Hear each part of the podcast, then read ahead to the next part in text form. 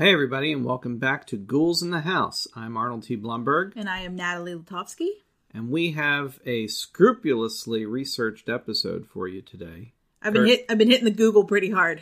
Yeah, so, uh, I'm, and I'm very excited to hear all the stuff. Some of it I've heard, but I suspect you probably have some things I haven't heard. This episode is one of many I think we'll be doing. Uh, I think I already mentioned this last time, but I'm staring down 50. And it seems like we're also talking about 40 more often these days when it comes to pop culture anniversaries. I'm not sure why, but I guess it's because if you are in my generation, then you hit the time period where you're just old enough to see stuff, and then 40 becomes something. I mean, we've talked about how ten is kind of that sweet spot for starting to feel nostalgic Yeah, like- about a movie, and so Like- even though a 50th anniversary some of something might be sort of a, a landmark year, really the 40th is like the 10 year olds plus 40 years Yeah. equals kind of a 50th anniversary feel. So those of us getting to that point. So there's a lot of 1981 stuff this year anyway that seems to be getting a lot of attention. And I kind of wanted to revisit some that I know, some that I don't, and uh, look at some of these together and some 71 stuff when we get the chance. So we've been making a list of a lot of these. Just a short while ago, we did the episode. We didn't even really do it based on the year, but it just kind of happened. My Bloody Valentine was in 1981 Mm-hmm. is celebrating its, its anniversary. And round about then, I was looking and noticed that another classic slasher that is usually listed on everybody's top five or top ten lists for that boom period of that genre, The Burning, was also coming up on its 40th. And in fact, this month, May 1981, it came out at the beginning of May. Música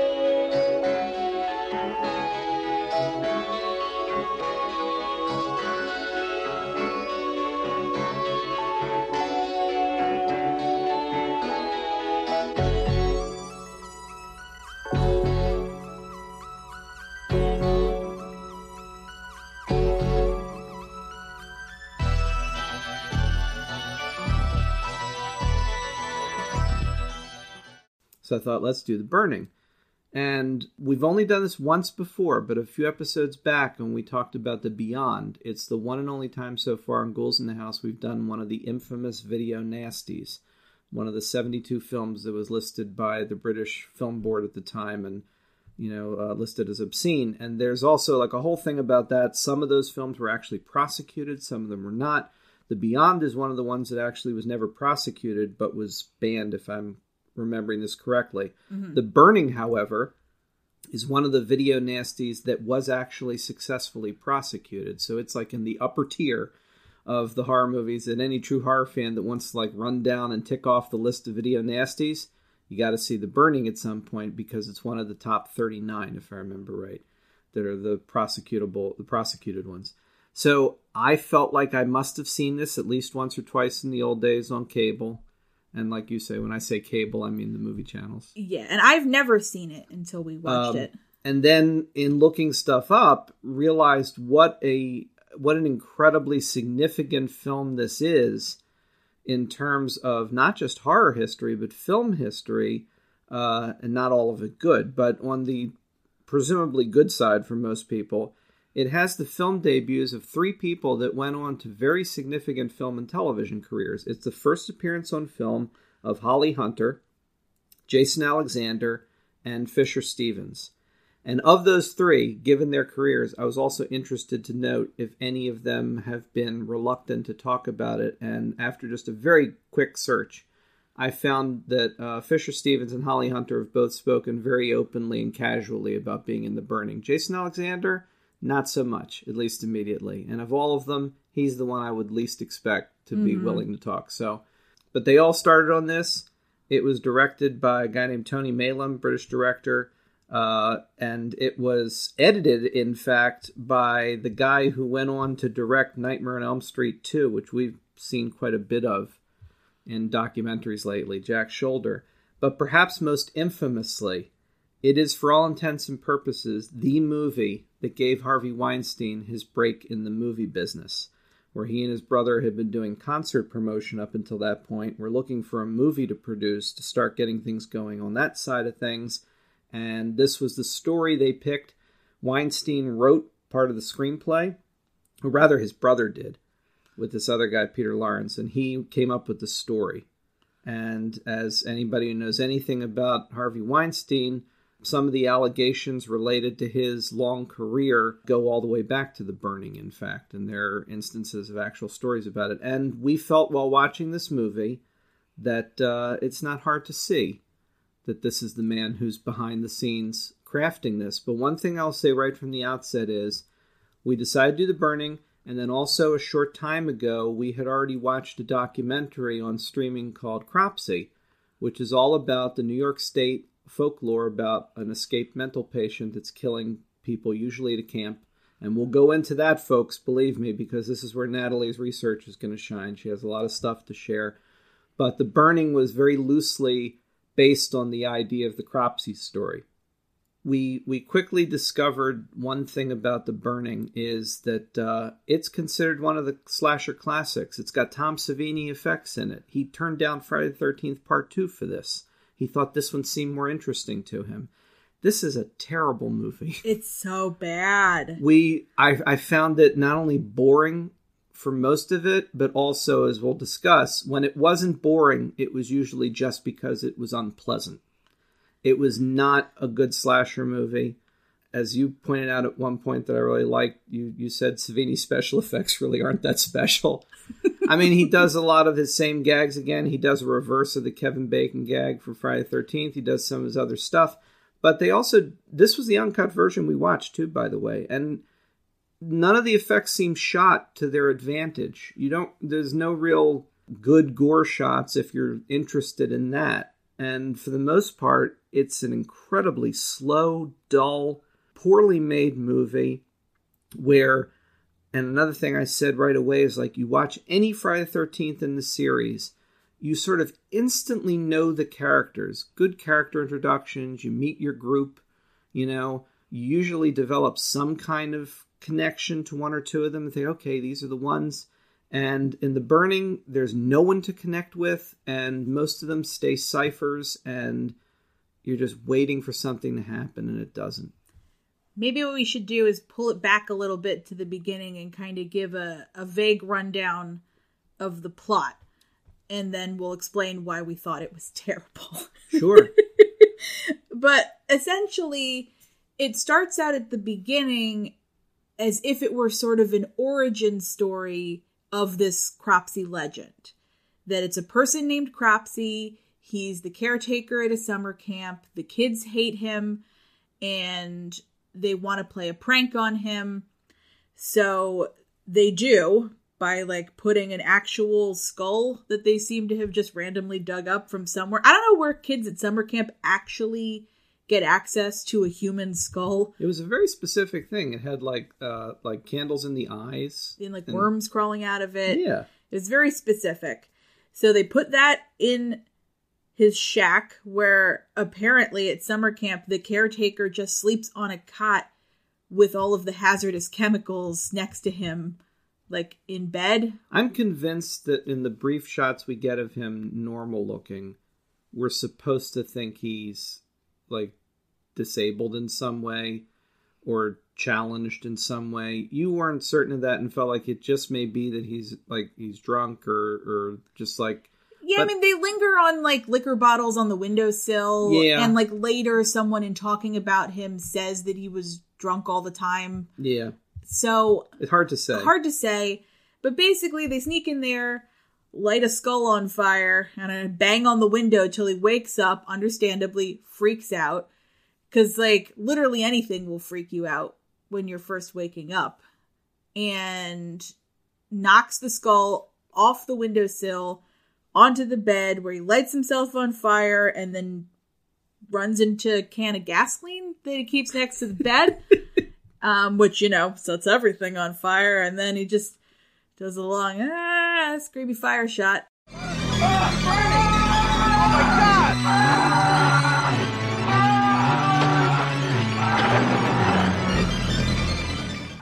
It's a group of boys that that come up with this brilliant plan to torment and potentially murder the caretaker. Although obviously they don't intend to kill him or injure him, but the the odds are good based on what they're doing.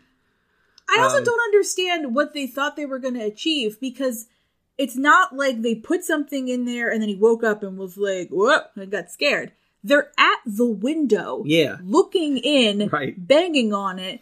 So even if he hadn't set himself on fire and just got freaked out, he's literally looking Right. right at them. He knows who did it. They will be in trouble for it later. I will also say that, like, at this point, it's your standard opening to a lot of these horror movies where it's the flashback that sets up this is why the person in the movie was wronged and twisted into the killer they'll become, right?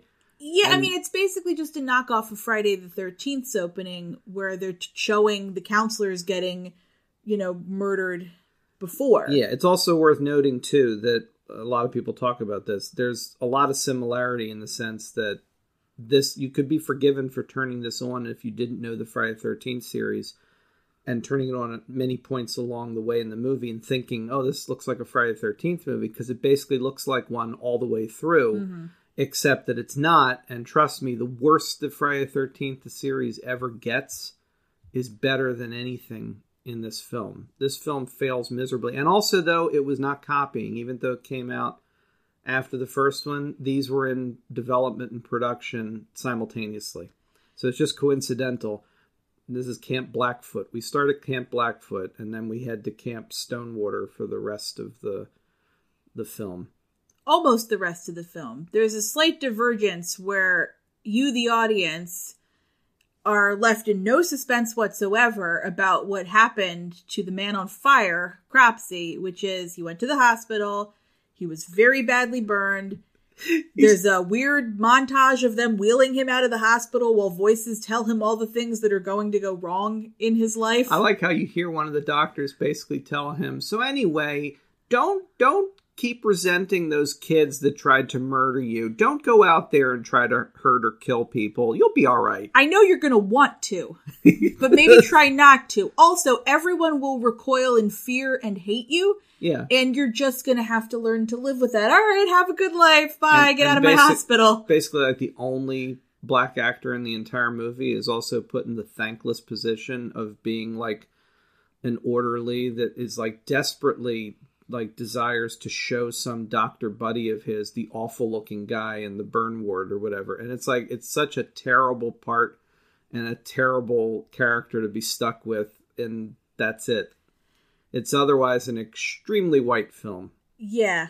And basically, the plot from there takes like a slight detour through a very bustling red light district for no reason whatsoever. yeah it's the next door to- city Yeah. I don't know where he is I don't know. For like five minutes, you're like in the red light district, yeah in, and and then back at summer camp. like outside of White Castle, uh, White Cha- White Castle, outside of Whitechapel. Or White something. Castle, Whitechapel. It all kind of fits in. I'll really. leave it in. Fine, it's the same thing, really. Last night I was watching the old In Search of episode on Jack the Ripper, so it's back in my head again.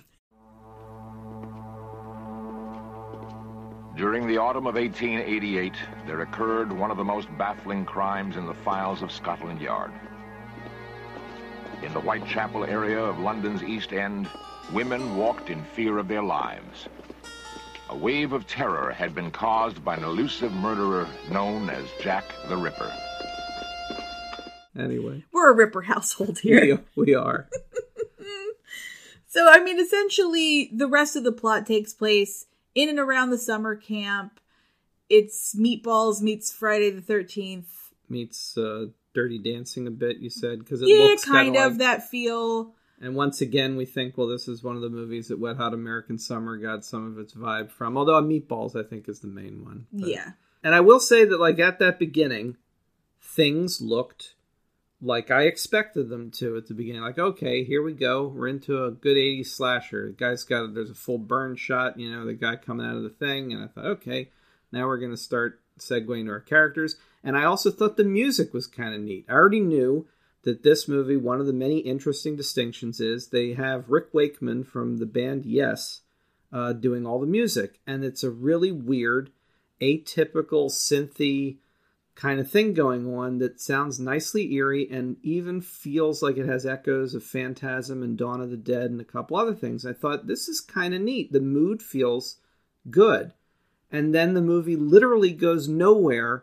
We thought like the after he kills the hooker in the city in the sequence that seems to not fit at all. There's no murder and no like slasher related thing until we figured at least halfway into the film. Mm-hmm. We couldn't look at the exact time code, but it had to have been at least halfway. And basically, the entire time until then is just watching a succession of young men trying to molest young women in in extremely unpleasant ways that even by 80 standards felt like you're just watching raw footage of what they're going to use in court when they arrest Yeah. these guys. And I mean, also not to gloss over the prostitute being murdered, that felt so out of place. It's like it was like a one scene pitch for like a a reboot of Jack the Ripper. It's a different movie It's entirely. a completely different movie. It's kind of noir He's in like a trench coat and a big hat. Yeah, he and- also doesn't maintain that look necessarily or that silhouette through the rest of the film. It doesn't make any sense. There's also like a lot of lingering shots on the marquees of the porn houses that show you exactly all the different movies that are playing. Maybe they were just doing that so Harvey would know where he wanted to go back to later that night. he was night. just like taking notes. it's like that one. I I don't know. And like gets like goes home with a prostitute who seems to be like whatever. Like I handle all kinds. Yeah. Like not judginess, but like can we get on with the sex because this is a business after all, and I got to make my money. And the minute he steps into the light, she sees him. We don't really. No. And she's like, holy crap, no. And then he strangles her and murders her with a pair of scissors he finds on the Yeah. table. Which kind of sets up the idea that later his his weapon of choice will be garden shears at the camp. So it's like he, as you pointed out, he upgrades when he goes to camp. But but it feels completely unnecessary. It Yeah. has nothing to do with it. Up until the entire sequence of him doing that, he hadn't been a villain at all. He'd No. been a victim. and also, as you point out, although the second time we we thought it was starting to happen, the, the girl gets away and he's watching them at camp for the first time. But it's like the first person killed is a is a hooker, and like you were saying, it already feels like an odd thing because it was all boys that did this to him. So like if we're dealing with your standard thing, which we usually are, which is he's out for revenge, then Mhm. why kill a woman and why kill this prostitute? I mean, yes, Not just re- a woman either, like an older woman. she rejects him, yes, but it's like it doesn't make sense. And then we leave that behind anyway because then for the rest of the movie we're at the camp and it never comes up again. no never like a passing mention of it. It's a very uncomfortable, out of place scene that basically all it does is set the tone of women who say no are gonna get it. which is then something that continues through the film where we see at least twice two different couples. and I say couples, two different pairings because they're not couples.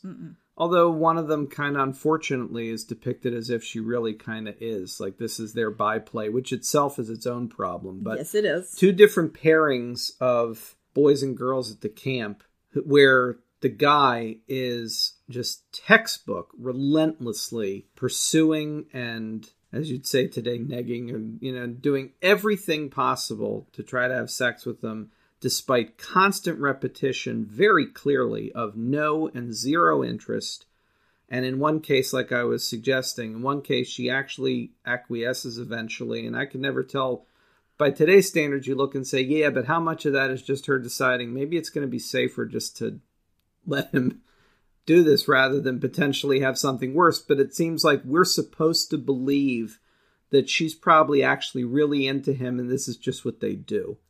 But it but it still continues that thing of saying no is just the step toward the yes. And then also, when we do see them say no, they're usually the first ones killed. So the women in this are punished for not having sex.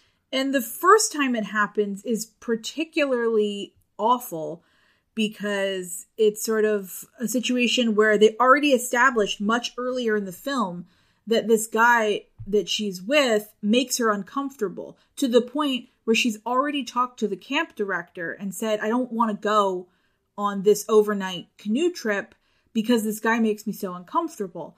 And rather than validate her feelings in that, the camp director says, I'm sure it'll be fine. Go on the overnight, but I tell you what, you get uncomfortable, you have my permission to get in a canoe and come back to camp. Very safe. Like that's something that someone's going to do. And that even comes up later because she's the first person to go missing of that group on the overnight trip.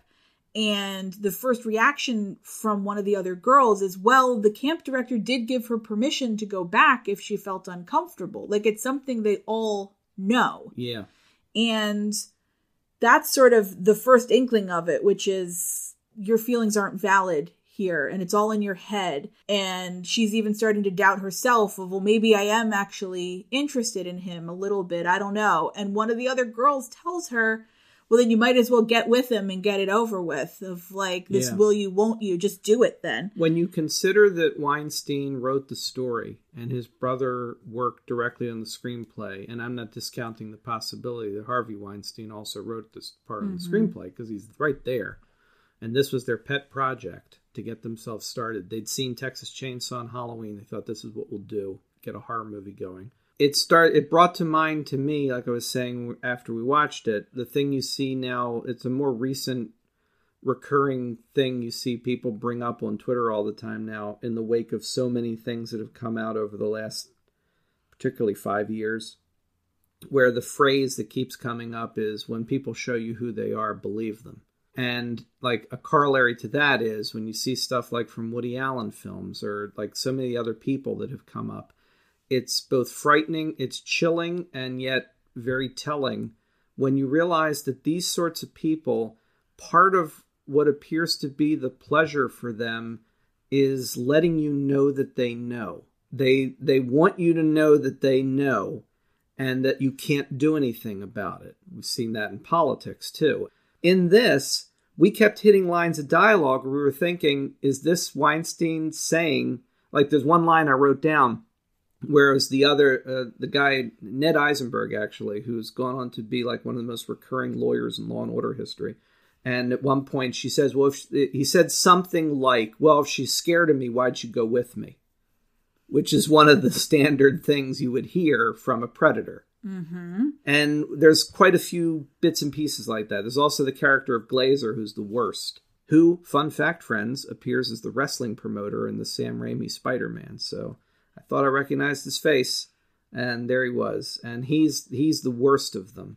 He eventually gets with the girl that he's going after. She's the one that you know almost seems like this is their play, which is a horrible way to depict it. I think know. they're trying to depict it like it's their play, but I I will flat out say he rapes her. He rapes her.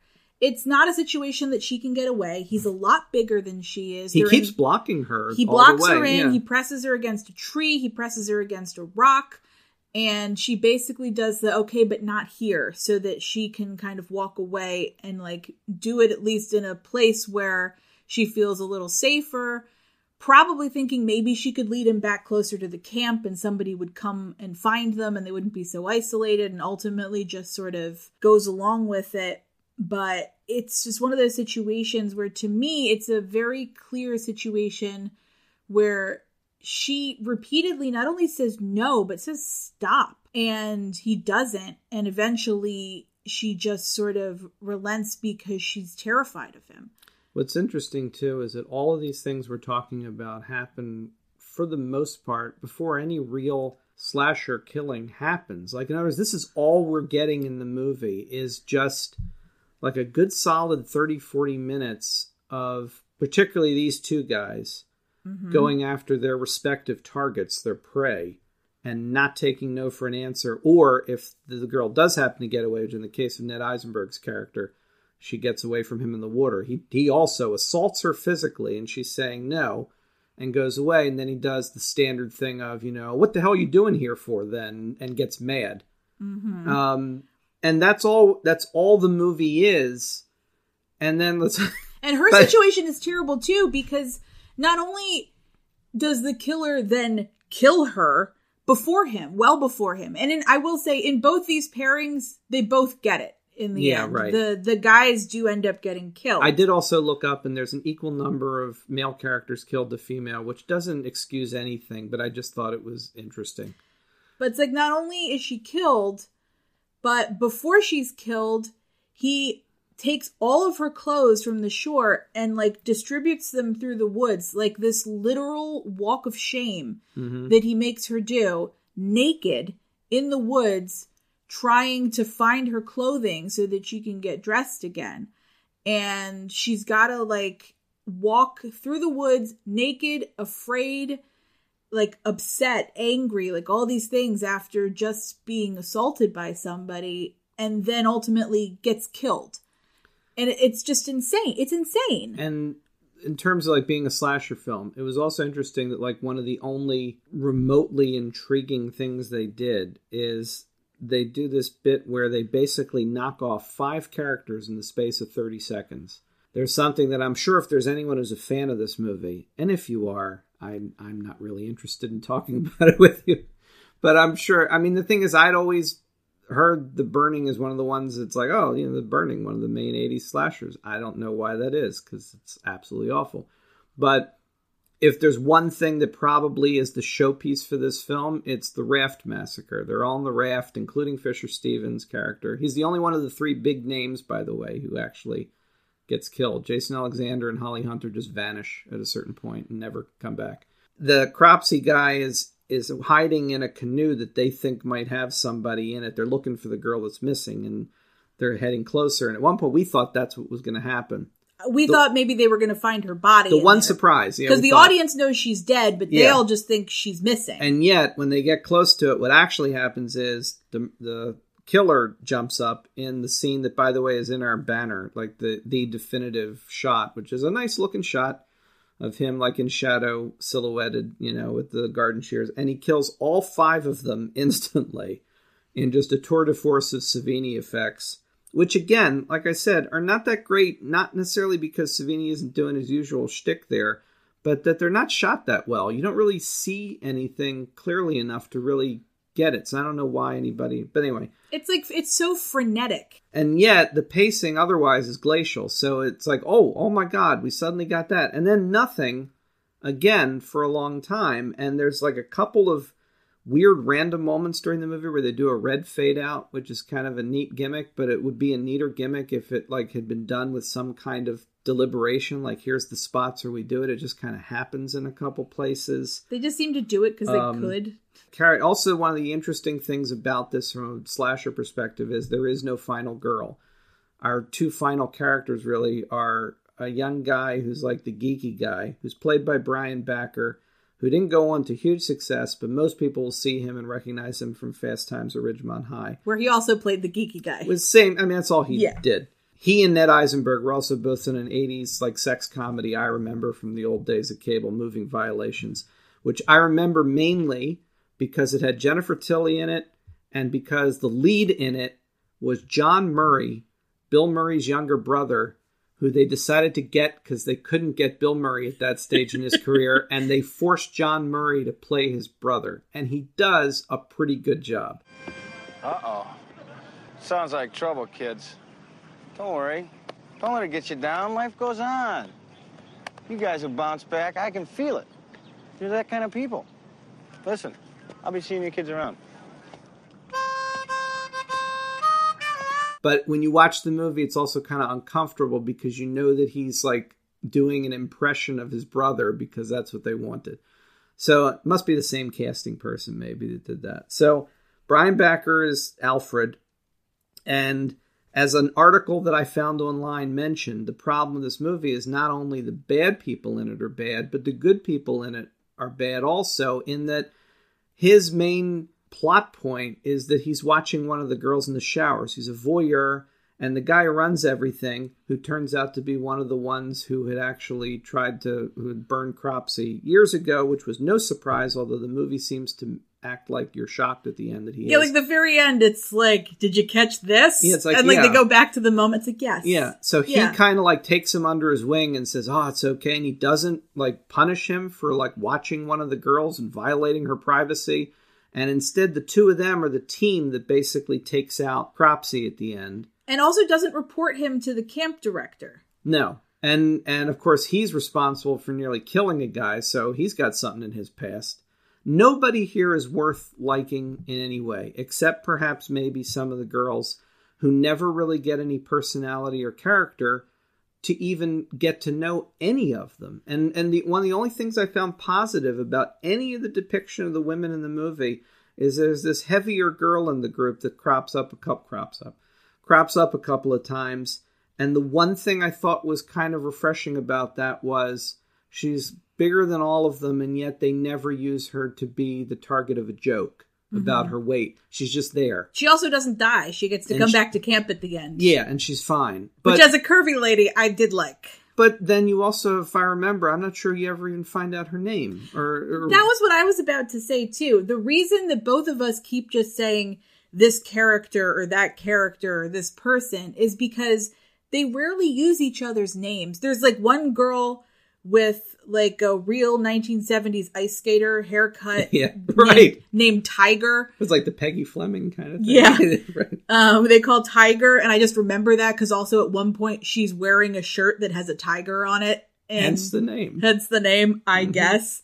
But it's just one of those where I don't, I don't remember any of the character names, and we just watched this last night. Like Yeah. this was not like, oh, we watched it a couple weeks ago, and now we're doing. We just finished watching it at like eleven o'clock last night, Yep. and I can't remember any of the character names because they don't really use them all that often. I think No. somebody was named Sally and somebody's named Susie because nobody is inventive at all in any of this. There's nothing much. There's no getting to know any of them. No. And I think it's what they were trying to do in all of the fake out parts where you think, oh, somebody's about to get killed by the killer, but they don't. It's something else that jumps out, like the guy looking at the girl in the showers, or like the counselor coming back to the bunk when somebody was going there and saying, like, why aren't you at the dining hall?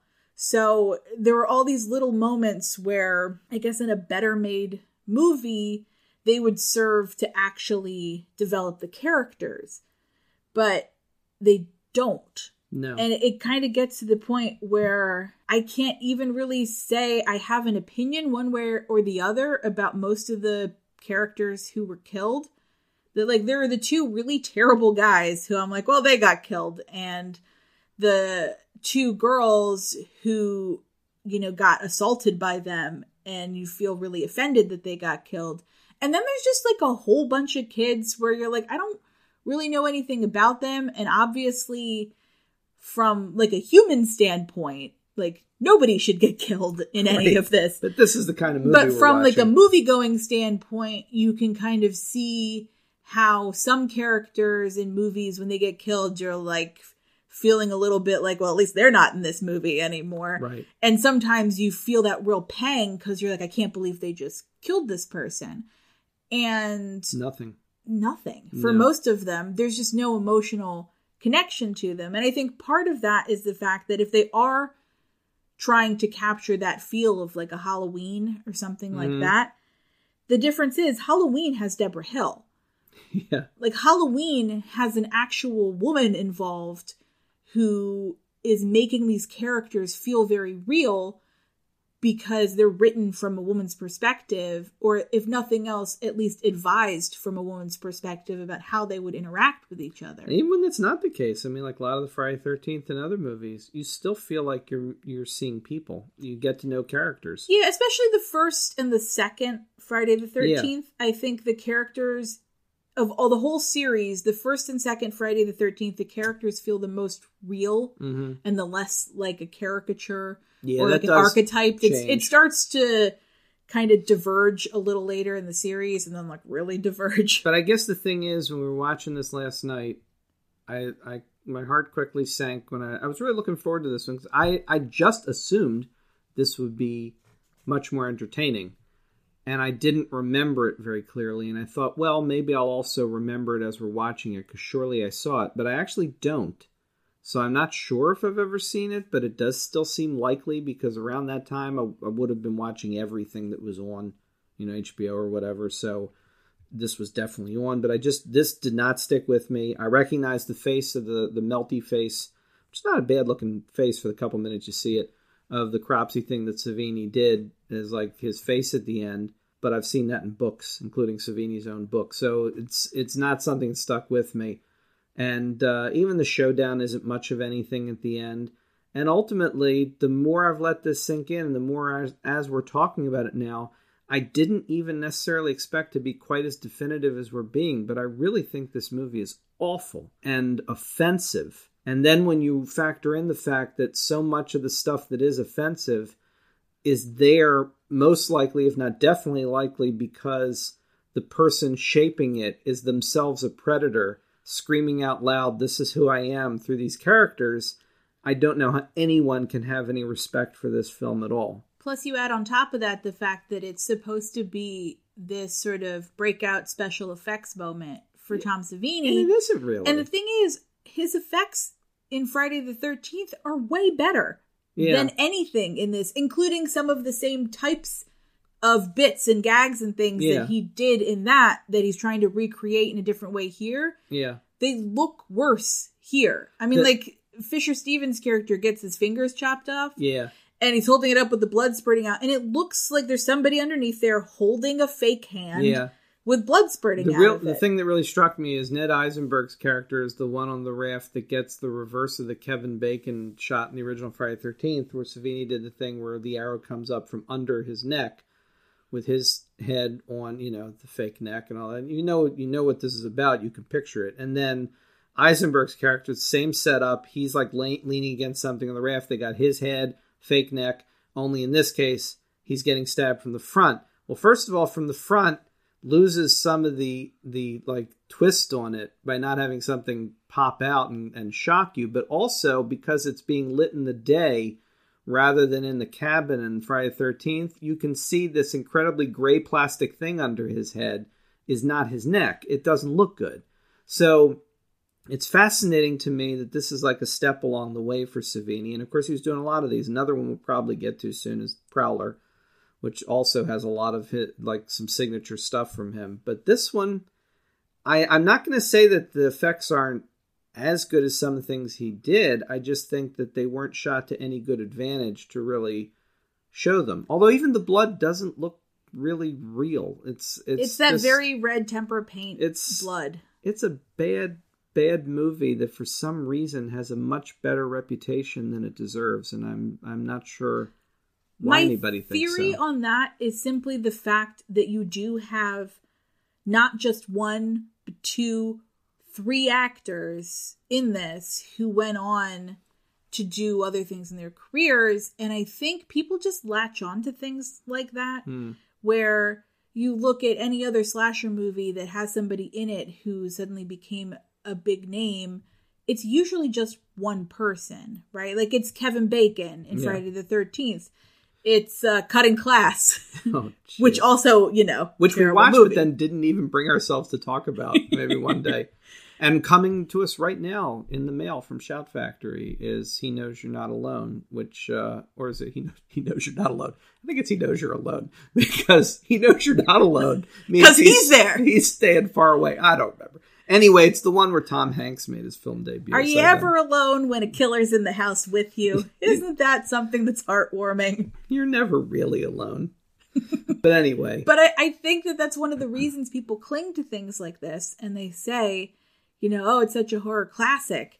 It's got Fisher Stevens in it, but it's also got Jason Alexander and Holly Hunter, like all of them in this movie. And it's like, yeah, it does.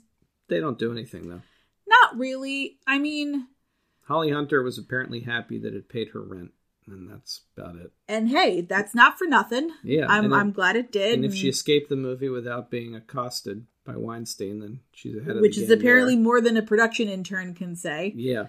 and it's just one of those where like there's not that much to me that makes it something that would want to be revisited. And yet we talked about it for about a half an hour. but I think we're done with the burning. The music's good. The one thing we really can say is that the music's very good. And I like Yes a lot as a band. I'm into the synthy stuff and I think it really is the one redeeming factor. When I was really, really into playing guitar, like the the height of my wanting to learn the most intricate stuff, and like the best I ever got of like really getting to play some things like something Simon and Garfunkel or James Taylor or whatever. My friend Laura was like really trying to step me up in different things because she was even better and and teaching me stuff. And we went to see is it Steve Howe from Yes, and we went to see Steve Howe play live. And because it's a club, you know, you could be right up there and just watch his hands. And he was there doing some of his solo stuff, play guitar. It was one of the most amazing things I ever saw. His fingers were like a blur, and it was one of those like cliche moments where you think, I'm to go home and smash my guitar over something because what's the point? And the music in this, it's atypical it surprises you because it doesn't feel like exactly what you would expect. You'd expect like the suspenseful piano thing, which he does a little of that too, but or like strings. People Yeah. usually expect the like deep strings. but it was really good and it's like the one thing in this movie I think well it's such a shame that that his efforts are wasted on something. But okay, so having covered what's considered a slasher classic and realized that we desperately don't like it. What's notable about it, however, as we started out, is that it's a variation on what is already what was already apparently a well established uh, piece of local folklore, the Cropsey legend. In the movie and all the movie materials, they spell the name of the caretaker Cropsy, C R O P S Y. But in almost all instances of Cropsey cropping up in folklore in the New York State area, it's Cropsey with an E, S E Y. Mm-hmm. And one of the things we also watched that we we rewatched it, but we'd seen it months back, was a documentary from 2009 called Cropsey which is one of those many instances we've had of watching documentaries that we were excited to watch only to discover that it really wasn't about the thing it claimed to be about at all. and while it was still interesting to watch, you sit down to watch a documentary about Cropsey, what you're being sold is, oh, we're going to find out what the story is behind this local legend of this guy named Cropsey and what he did. Turns out it's actually a true crime documentary about one specific real world murderer named Andre Rand, who was killing people, killing kids in in the New York area, and who they just kind of tangentially connect to the Cropsey legend by saying, well, you know, we all grew up around there hearing the stories of Cropsey, but here on Staten Island was a real Cropsey, and then the rest of the documentary is about him. It never tells you where Cropsey came from or what it really was. And this is where I'm probably going to hand over most of this to you because you've done more research than apparently most people that bother writing or talking about it have ever done because we couldn't find anything until you started looking. One of the things that bothered me watching it, in addition to the fact that they literally spend two minutes interviewing a couple people and have them tell the version they heard of the Cropsey legend and then never go back there, is the fact that they basically frame it as if here's Andre Rand, he is the real life Cropsey, this is where the legend comes from, except the tales, the stories, the legend are far older than the Andre Rand case, Right. which didn't happen until the late 80s. And this legend has been around for longer than that.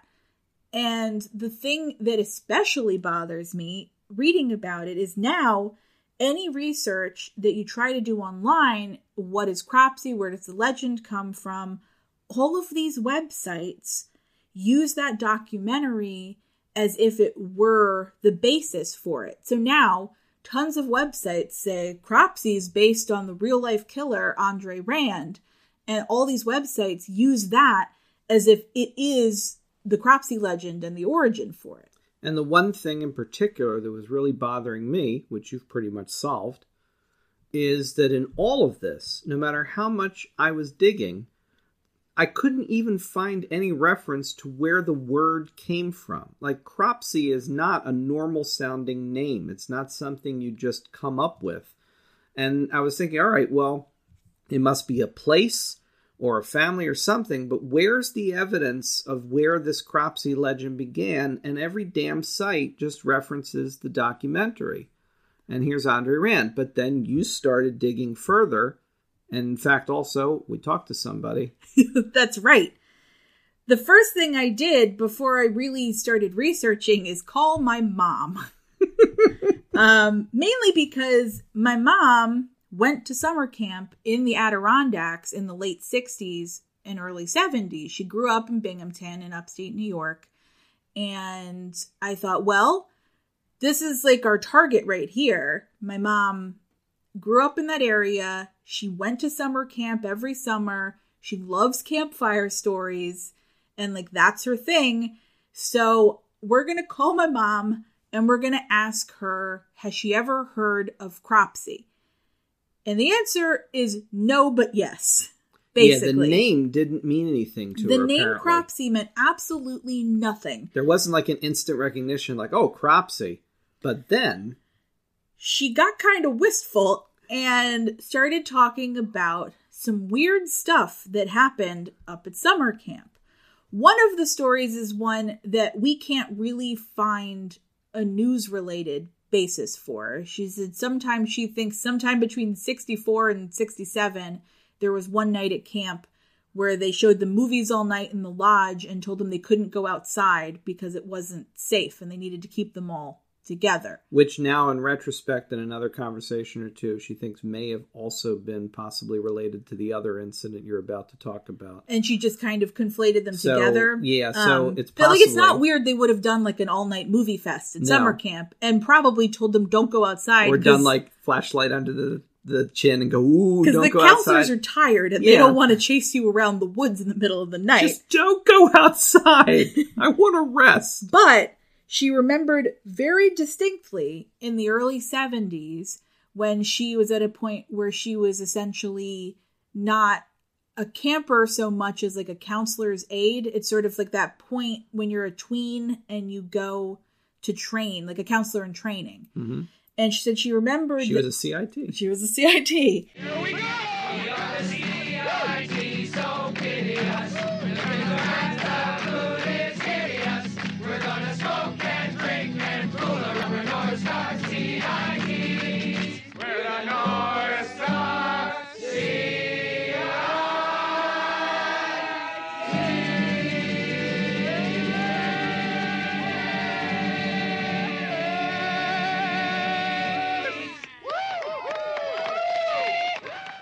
And that their cabin where the CITs were was farther away from the other cabins. It was like down a long path through the woods and it was a little more isolated.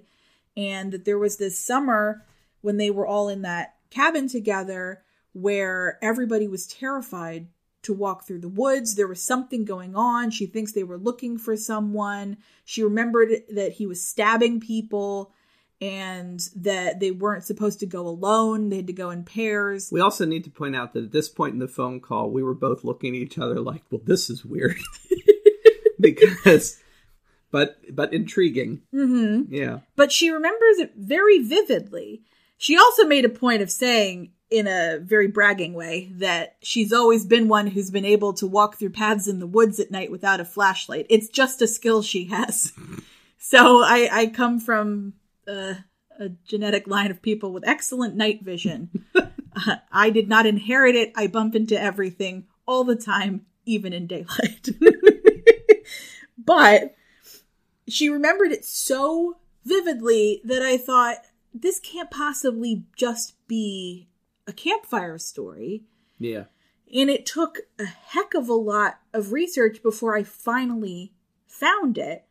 And let me tell you, she was very excited when we called her back later and told her the actual story of what happened and that she's remembering it correctly. Yeah. How Right- often does that happen? Right down to the point where she remembers one night all of them huddled in the cabin because they heard bloodhounds in the woods. Well, all this is true, dear listeners. entirely true because in the summer of 1973, the Adirondacks in the area around where she went to camp, um, which was around Paradox Lake, which is an amazing name for a lake, Yeah. first of all, and that surrounding area with the towns and the woods there. It's sort of like there's a whole group of lakes that border a patch of woods. It's very popular for summer camps and just general camping.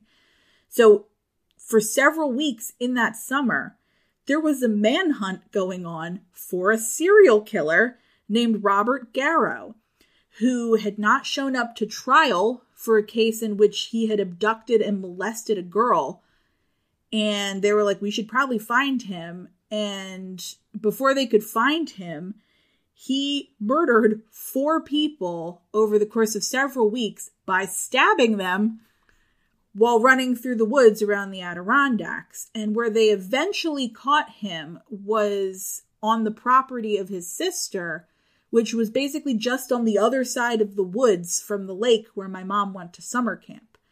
And so this whole experience she has in remembering it is absolutely true, which is fascinating to me. Not an escaped mental patient like a lot of these legends go, not a situation where he's like avenging his family, which is another, Another version, version, we've yeah. heard of Cropsey. Although you've got stuff for that too. so this was something that actually happened. And also probably and post dated any beginnings of a Cropsey story. Yeah, the best I can tell, the first time anybody tried to actually write down sort of the oral tradition of Cropsey was in 1977, Okay. um, which is when there was an article written for New York Folklore, which was a magazine, a journal basically put together by a folklore society in New York. And obviously, it was Cropsey was well enough known at that point in 77 that they felt the need to document people's recollections of it. Right. So, how far back from there it goes, I'm not entirely certain because I have not been able to find that journal article, just citations of it. Right. But first, so first, we had established that your mother's memory was deadly accurate, one might say, about that particular. And not just event. that, but in researching the history of it, a lot of people who have written about sort of that summer of fear of Robert Garrow talk about the fact that it wasn't really reported on nationally because another little thing was happening in the country called Watergate, and it was the midst of the Vietnam War. So the national news was so focused on those two things that there really wasn't wider reporting of it, which means this is something that terrified a local area in New York, upstate New York, in the Adirondacks, and really stuck with them. It's the kind of thing that would lend itself to like remembering that happened and talking about the fear and the person in the woods, Right. you know, who's going after people. He, in fact, did kill someone at a campsite, like not a summer camper, but he did kill a camper in the woods. But all this, despite feeling like something that could evolve into the kinds of stories we're now familiar with, mm-hmm. would not necessarily link him to the name Cropsey. But then, in delving further, you've actually found finally the kind of stuff that I was finding most frustrating, which is where does that word come from? And all the other versions of it, and apparently you've you've pretty much solved all that. I think so. And I will say that obviously I don't have access to like academic journals or articles. Doesn't so seem like you need them. No. But what I will say, I guess, in saying that is that it's hard for me to know whether or not anyone else academically has Right. come to the conclusion that I'm coming to now. Right. Meaning, I'm hoping I'm not the first person to put all this together. I do think if I can do this with Google, that Yeah. surely anybody academically studying folklore, studying legends, would have at some point done this and maybe published it in a way that I just can't see it. And similar to what you were just saying about the localization of was the Garrow mm-hmm. situation, it's also possible that part of the reason why it's so difficult to find the backstory of where Cropsey as a name becomes associated with all this is just because most people who are familiar with this already took it for granted for the very reasons you're about to lay out. But for us, there was no association. So it's like, where's crop? Why Cropsey? What's that? Mm-hmm. And so then you started piecing all this together. It took a lot of searching. I mean, I was like many pages deep into my Google search, and most of the earlier pages were the ones I was talking about earlier, where they're like, documentary. Cropsey comes from the case of Andre. It's like, it doesn't. It, does doesn't. not. No. And in a sense, a documentary that I thought previously was interesting, if not all that informative about actual Cropsey. You know, I sort of looked at it. If it had come along a few years later, it would have been a true crime podcast. Yeah. And I don't think we enjoyed it much the second time. I don't think so either. And I, I thought at first it was something that wasn't that informative, but still kind of interesting. And now, in doing this research, I think it's actually really damaging and detrimental to folklore. That it should have been a true crime story about this guy. They've basically co-opted the word to the point now where they've swamped everything online. Right. Yeah, and I'm I know that wasn't their intent necessarily. But No, but it it is irresponsible, I think. Yeah. And I, I one of the things I had said when we were watching it again is that the biggest problem is they were too close to the subject matter. Mm. They couldn't take the step back that they needed to have the perspective on it from an academic standpoint, and it's unfortunate that Yeah. they couldn't. But my whole sort of tangent that led me to this came from a website called Forgotten New York. It's forgotten-ny.com. It's a fantastic website, and he basically goes and walks through neighborhood by neighborhood in New York with a very specific goal of documenting, talking about, looking into the history of really hyper local areas. hmm So I found an article that he did where he is walking along Cropsey Avenue in Brooklyn. And this is in the Bath Beach area, um, sort of a place where before it was like sort of city Brooklyn, it was like where wealthy people would go and try to like they named it Bath Beach because they wanted it to be fancy like England.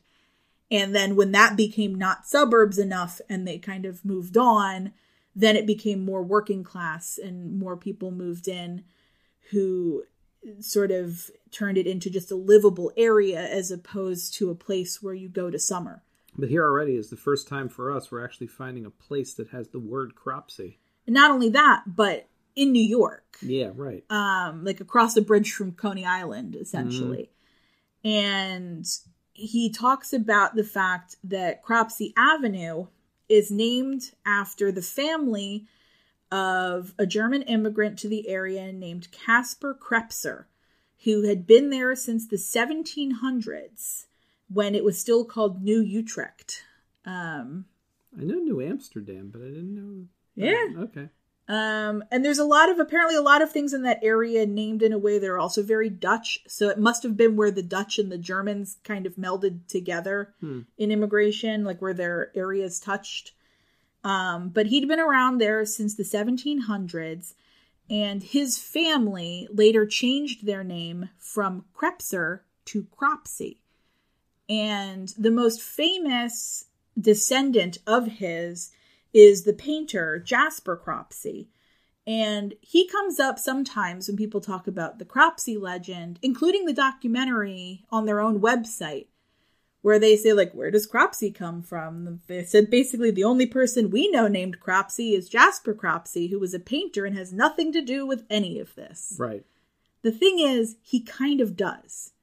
Because the Cropsey family, of which Jasper Cropsey was a member, includes all kinds of both dignitaries and sort of pillars of the community like Jasper, and also strange mysteries and crimes, all related to the Cropsey family. And I should also just throw in that one of the few things I found was a USC uh, oral history thing that had been posted on their website from their folklore department, where someone who'd grown up in Long Island, I believe, talked about always going to Boy Scout camp and hearing legends of Judge Cropsey coming after you. And one of the things you discovered was that one of these Cropsey family members was a judge. Yes. Uh, that would be James Church Cropsey of the same Cropsey family, who uh, lived from the 1870s to the 1930s, who was the police commissioner in New York City and later a New York State Supreme Court judge. So he was, in fact, Judge Cropsey and in no way a murderer, stand up guy, involved in the court system, just generally as a judge. But because of all the other weirdness that you've seen that comes up with the Cropsey family, it starts to make a lot more sense why you'd latch onto that name as a generic term for so much that's weird or macabre. Mm-hmm. Um, and what was it? One one one thing was a story you were telling me earlier today about like one of their the girls in the family had gone missing and Oh yeah, that's like deep into the mystery, which I will totally get to. But let Okay. me finish with Sorry. Jasper. don't want to rush you. That's fine. All these legend stories have a rhythm to them. You gotta build. You gotta build to the girl in the swamp. You can't just start with the girl in the swamp. okay, fair enough. So, uh, talking about Jasper Cropsey, just as a, a piece, um, he was part of the Hudson River School, which, if you ever watch Antiques Roadshow, they come up every so often, especially when they're on a town in the East Coast where somebody brings a painting and they're like, it's from the Hudson River School. Lots of landscapes, lots of nature. They just kind of liked being outside.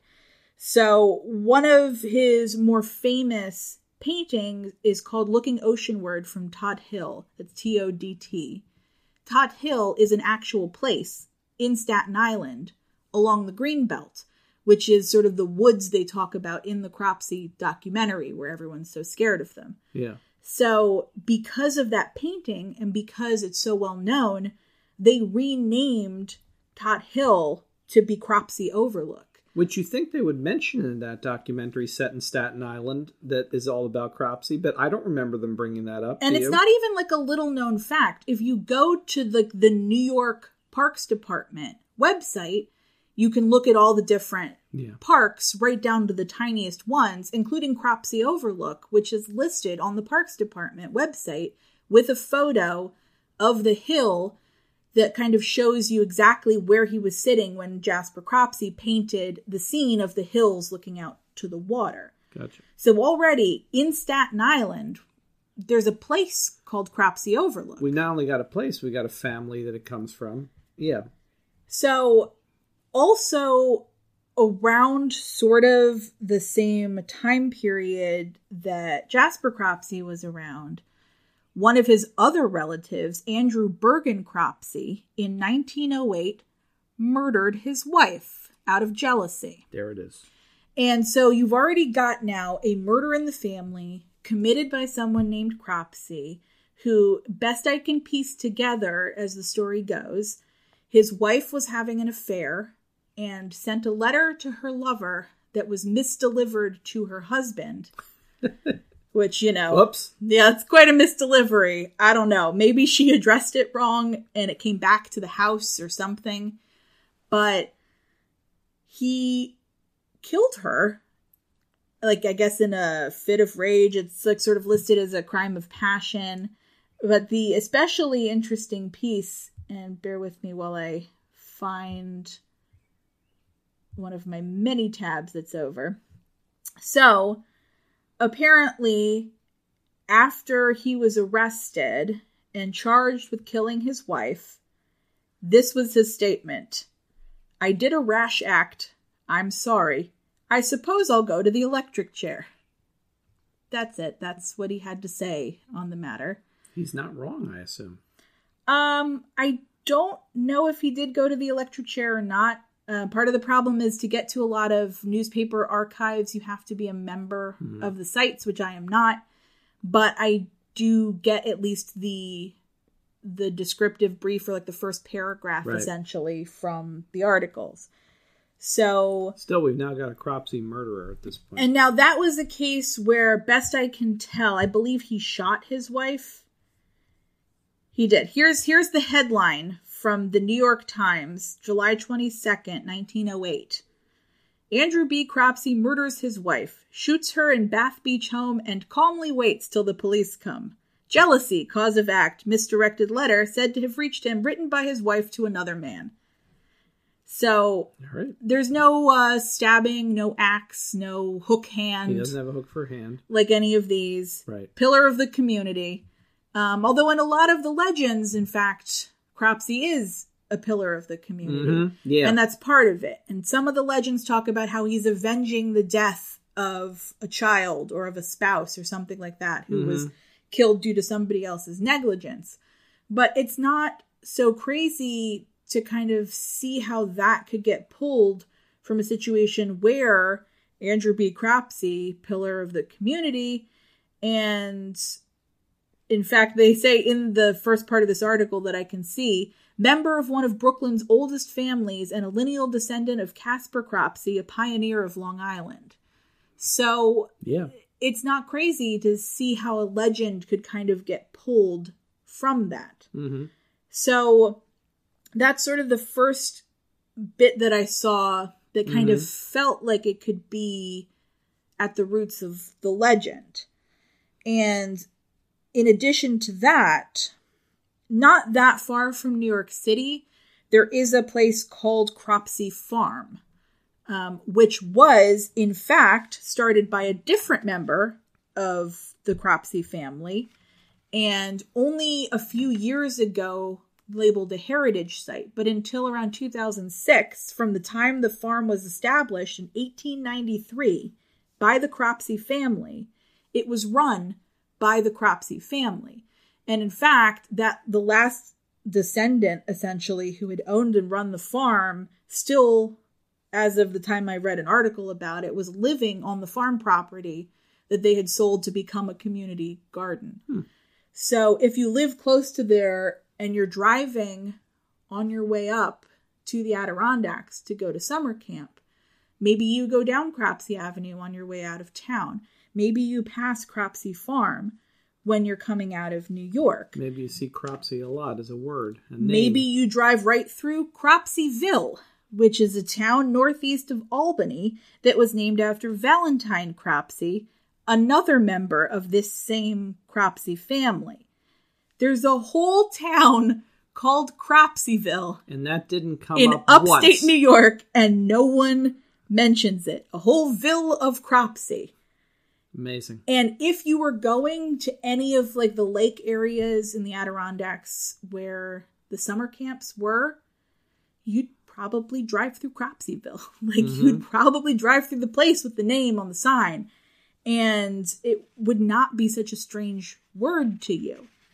Um, but in addition to all of this, and maybe not necessarily tied in to the legend so much as to just the general misfortune of the Cropsey mm-hmm. family, is the fact that at the very, very turn of the century, we're talking even earlier than the 1908 murder committed by a Cropsey was the 1901 murder of a Cropsey. Now, this didn't take place in New York, it took place in North Carolina. However, it was a member of the same Cropsey family. And it's something that is actually in a lot of the history and legends in North Carolina because this story of this murder has resulted in a lot of people saying they have seen her ghost. It's like a part Wow. of ghost sightings in North Carolina This is a whole different. Uh, which is the of murder of Nell Cropsey in 1901 of the Brooklyn Cropseys. Uh, they make sure they say that. And basically, it was a case where she was seen arguing with a potential suitor uh, outside her home, like at the doorstep. And this suitor was somebody who was from the wealthiest family in town. It's not a case like some of these historical stories are, where you get usually the son of the wealthiest family in town who's trying in vain to pick up like a local scullery maid or like somebody who works at the flower shop and then murders her and usually gets away with it in those stories because that's what happens. because they're rich. Yeah. This, however, is a case where they both were from very wealthy, well to do families. And she disappeared from their home after speaking with Jim Wilcox of the Wilcox family of that same area. And he, through the rest of his life, maintained his innocence in this case. And in fact, really the only thing that his wealth afforded him was protection when the townsfolk all came to the jail and wanted to impart their own justice on mm-hmm. him. And it was Nell Cropsey's family who begged the people of the town who were ready to just kill him to let the justice system do its thing. Hmm. And he was tried and convicted of her murder and maintained to his dying day that he didn't do it. So Nell Cropsey was missing for 37 days, after which her body was found in the Pasquotank River, essentially the Great Dismal Swamp, um, is where they found her floating, which, if ever there were an appropriate name, it was already called that. It's not like it's related to that, but the Dismal Swamp. And it's a situation where you can associate the family name with this sort of murder of legend. And the murder case is complicated by the fact that several days before her body was discovered, the family received a letter that was postmarked from Brooklyn in New York telling them that the police had arrested the wrong man because they arrested him as soon as she disappeared Yeah. telling them the police had arrested the wrong man and they had details about the case, including where they would find her body. And where he told them they would find her body is about where they found her body. But it was an anonymous letter. Nobody knows who wrote it. It was not local. It came to the family from New York, of all places So maybe another Cropsey. who knows? It's a, a very strange case that sort of gripped that area in North Carolina and kind of still does. They have their own legends about the ghost of Nell Cropsey. In fact, when I was trying to find any kind of journals or books or articles about it, I found somebody had written like a fictionalized novel about the murder of Nell Cropsey. I was just about to say, surely some of this stuff has inspired storytelling because Yes. it's perfect for that. it really is. I'm surprised there hasn't been a movie that's, but maybe there has and we're just not aware of it. I don't know. Maybe I don't remember seeing anything. I would think we would have come across this because the fact that it would have any association with the Cropsey name, you would think that would come up in articles about the other stuff. And in fact, uh, I could actually read an entire article from also from the New York Times, November 26, 1901, that talks Wow. about her disappearance that I found online.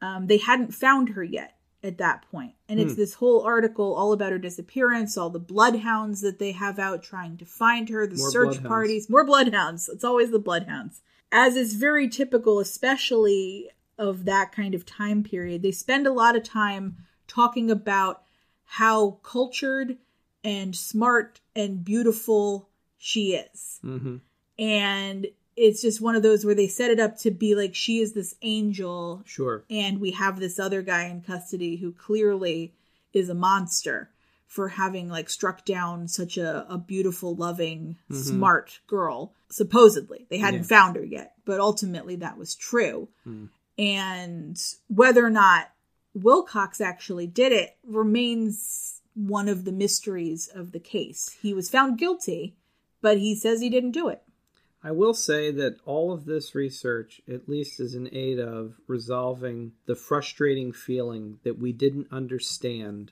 where the word Cropsey, the name Cropsey, comes into play. All of it makes perfect sense now that we know there's a history, there's a family, there are places, there are tragedies, murderous activities, all of which are associated with a name that then you could easily see being slowly like slowly evolving over the course of multiple campfire stories into everything else and even if there's no direct connection to other elements like a hook for a hand or an escaped mental patient you can see how that would connect eventually to the mm-hmm. Cropsey name. It's like, oh, okay, we know the name Cropsey because we've always heard it associated with tragedy and mystery and, and murder and you know it's also a local thing and and uh, maybe there's this guy who's called Cropsey and then suddenly it becomes a thing and it's not so hard to understand now.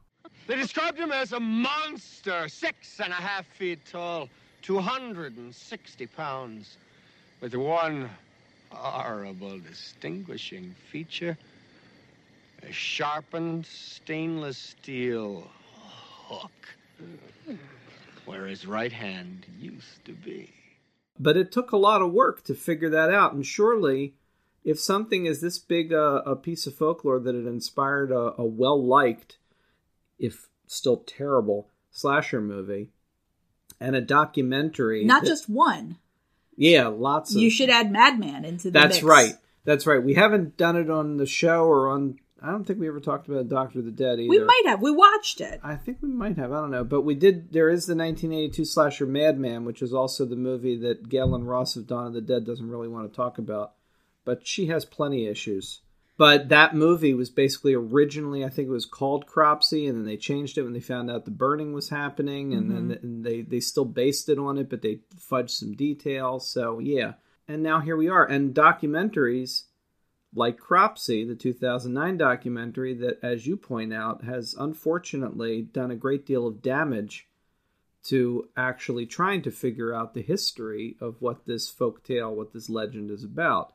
But you punched through that and figured out some interesting stuff. Well, clearly, I think for me, it was really important to understand whether or not there were actual real world events that you could tie into this legend. Because to be honest, usually there are. I mean, usually there's some kind of experience that happened or a, a mysterious case or a strange disappearance or even like down to maybe there was a year where there was a swarm of locusts somewhere that like ate all the crops and then weird stuff started happening. Like there's always going to be a thing that happened. Right. And to me, a court case about a guy who was committing very heinous crimes in the 80s doesn't explain a legend that has existed since at least the mid early 70s. Yeah, and now you've got something that stretches back to the 19th century. Actually, further earlier than that, even 1700s, 18th century. Yeah, I mean, if you really want to talk about the the roots of the, The history, family, yeah, the family. history of the family, especially in New York, especially around the Staten Island and Long Island area, Mhm. it's something that makes a lot of sense once you start to put two and two together. But I think if they'd done that in the documentary, then it wouldn't have felt so creepy or so much like a horror movie, or or maybe they didn't even think of it. I don't know, but to me, it's really important to try to at least understand where the legend comes from. Because to be honest, until we had watched the documentary the first time, I'd never even heard the word cropsy. And I'd heard it probably because I'd read at some point or another or encountered the burning in articles about slasher movies. And I don't know if I'd ever, like I said, don't remember now if I'd ever seen it. And the only other thing I would add to it in terms of no, none of this really explains the whole part about it being like somebody who's an escaped patient or like on a rampage. I mean, in a sense, sort of the story my mother remembers of the real world event. He was certainly a crazed killer that was Mhm. running through the woods. But one of the things I did find when I was researching that incident was the fact that in that area was where Dannemora prison was. And apparently that prison was so notorious for having people break out of it and having such terrible violent offenders there that there have been actual books written entirely about the history of people escaping prison at Dannemora. So I think that could also tick that box for escape mental mental patient, escape prisoner. You grow up in an area be. where that happens a lot in the news. You Yeah. start to use that as a trope. Yeah, I Mhm. can see that. And I, I could see that taking roots somewhere. Thanks for listening to Ghouls in the House featuring Natalie B. Latofsky and Arnold T. Blumberg. You can find Natalie on Twitter at NB Latofsky, that's NB Lit of Sky, and Arnold at Doctor the Dead, that's me. Our movies this episode were The Burning, 1981, and Cropsy, 2009. I don't know what you're talking about. Ghouls in the House is an ATB publishing production. Check out our other podcasts, books on your favorite fictional worlds, and other assorted goodies at www.atbpublishing.com. The strangest part is that after all these years, after the biggest manhunt in Two Pines history, they never found the killer. Some people say he's still up here in the woods, waiting for the chance to kill again. And I say, I say they're right. Ah!